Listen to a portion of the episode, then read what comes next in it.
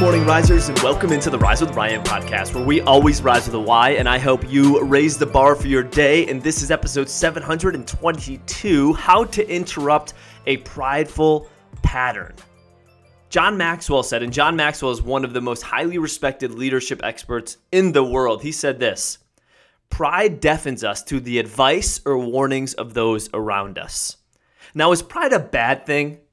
I mean, it could be if you think about what John just said there, deafens us to advice or warnings of those around us. But I don't think in general pride is always a bad thing. I think there's a lot of things we can and should be proud about in our life. However, pride becomes dangerous when it occupies too much real estate in our mind and we're forced to evict humility.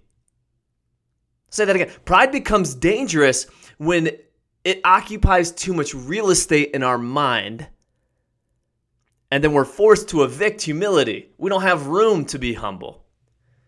And when you think about what John is saying here, he's saying when we are too proud, we block out the advice or warnings of others or things around us. And what happens is those things that we're blocking out are often the things we need that will lead to breakthroughs and lead to growth. The Bible says when pride comes, then comes disgrace, but with humility comes wisdom. What happens when we're humble? We become a listener not a lecturer. And all learning begins with listening. Now, why am I sharing this message here today? Because we're human and we all have days where our pride overtakes our humility. Am I right?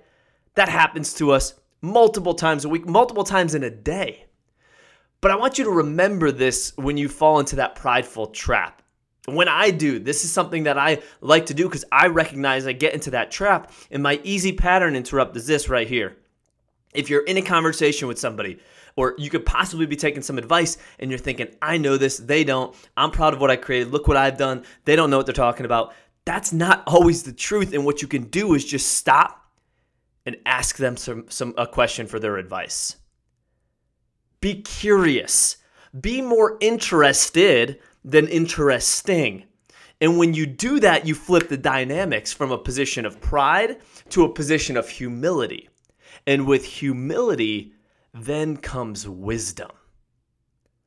Risers, we're all prideful at moments in our life. I love some of that pride. You should be proud of certain things, but don't let that pride overtake humility because from humility is a position of learning and a position of growth. So thank you for tuning in here today, Risers. I hope this has inspired you. I hope it's given you a good tactic to interrupt that pattern as you go through your day. Thank you so much for tuning in here today. As always, I'd love for you to share this, to subscribe, to make sure you get this every single weekday morning in your podcast app. And I hope you have a fantastic day.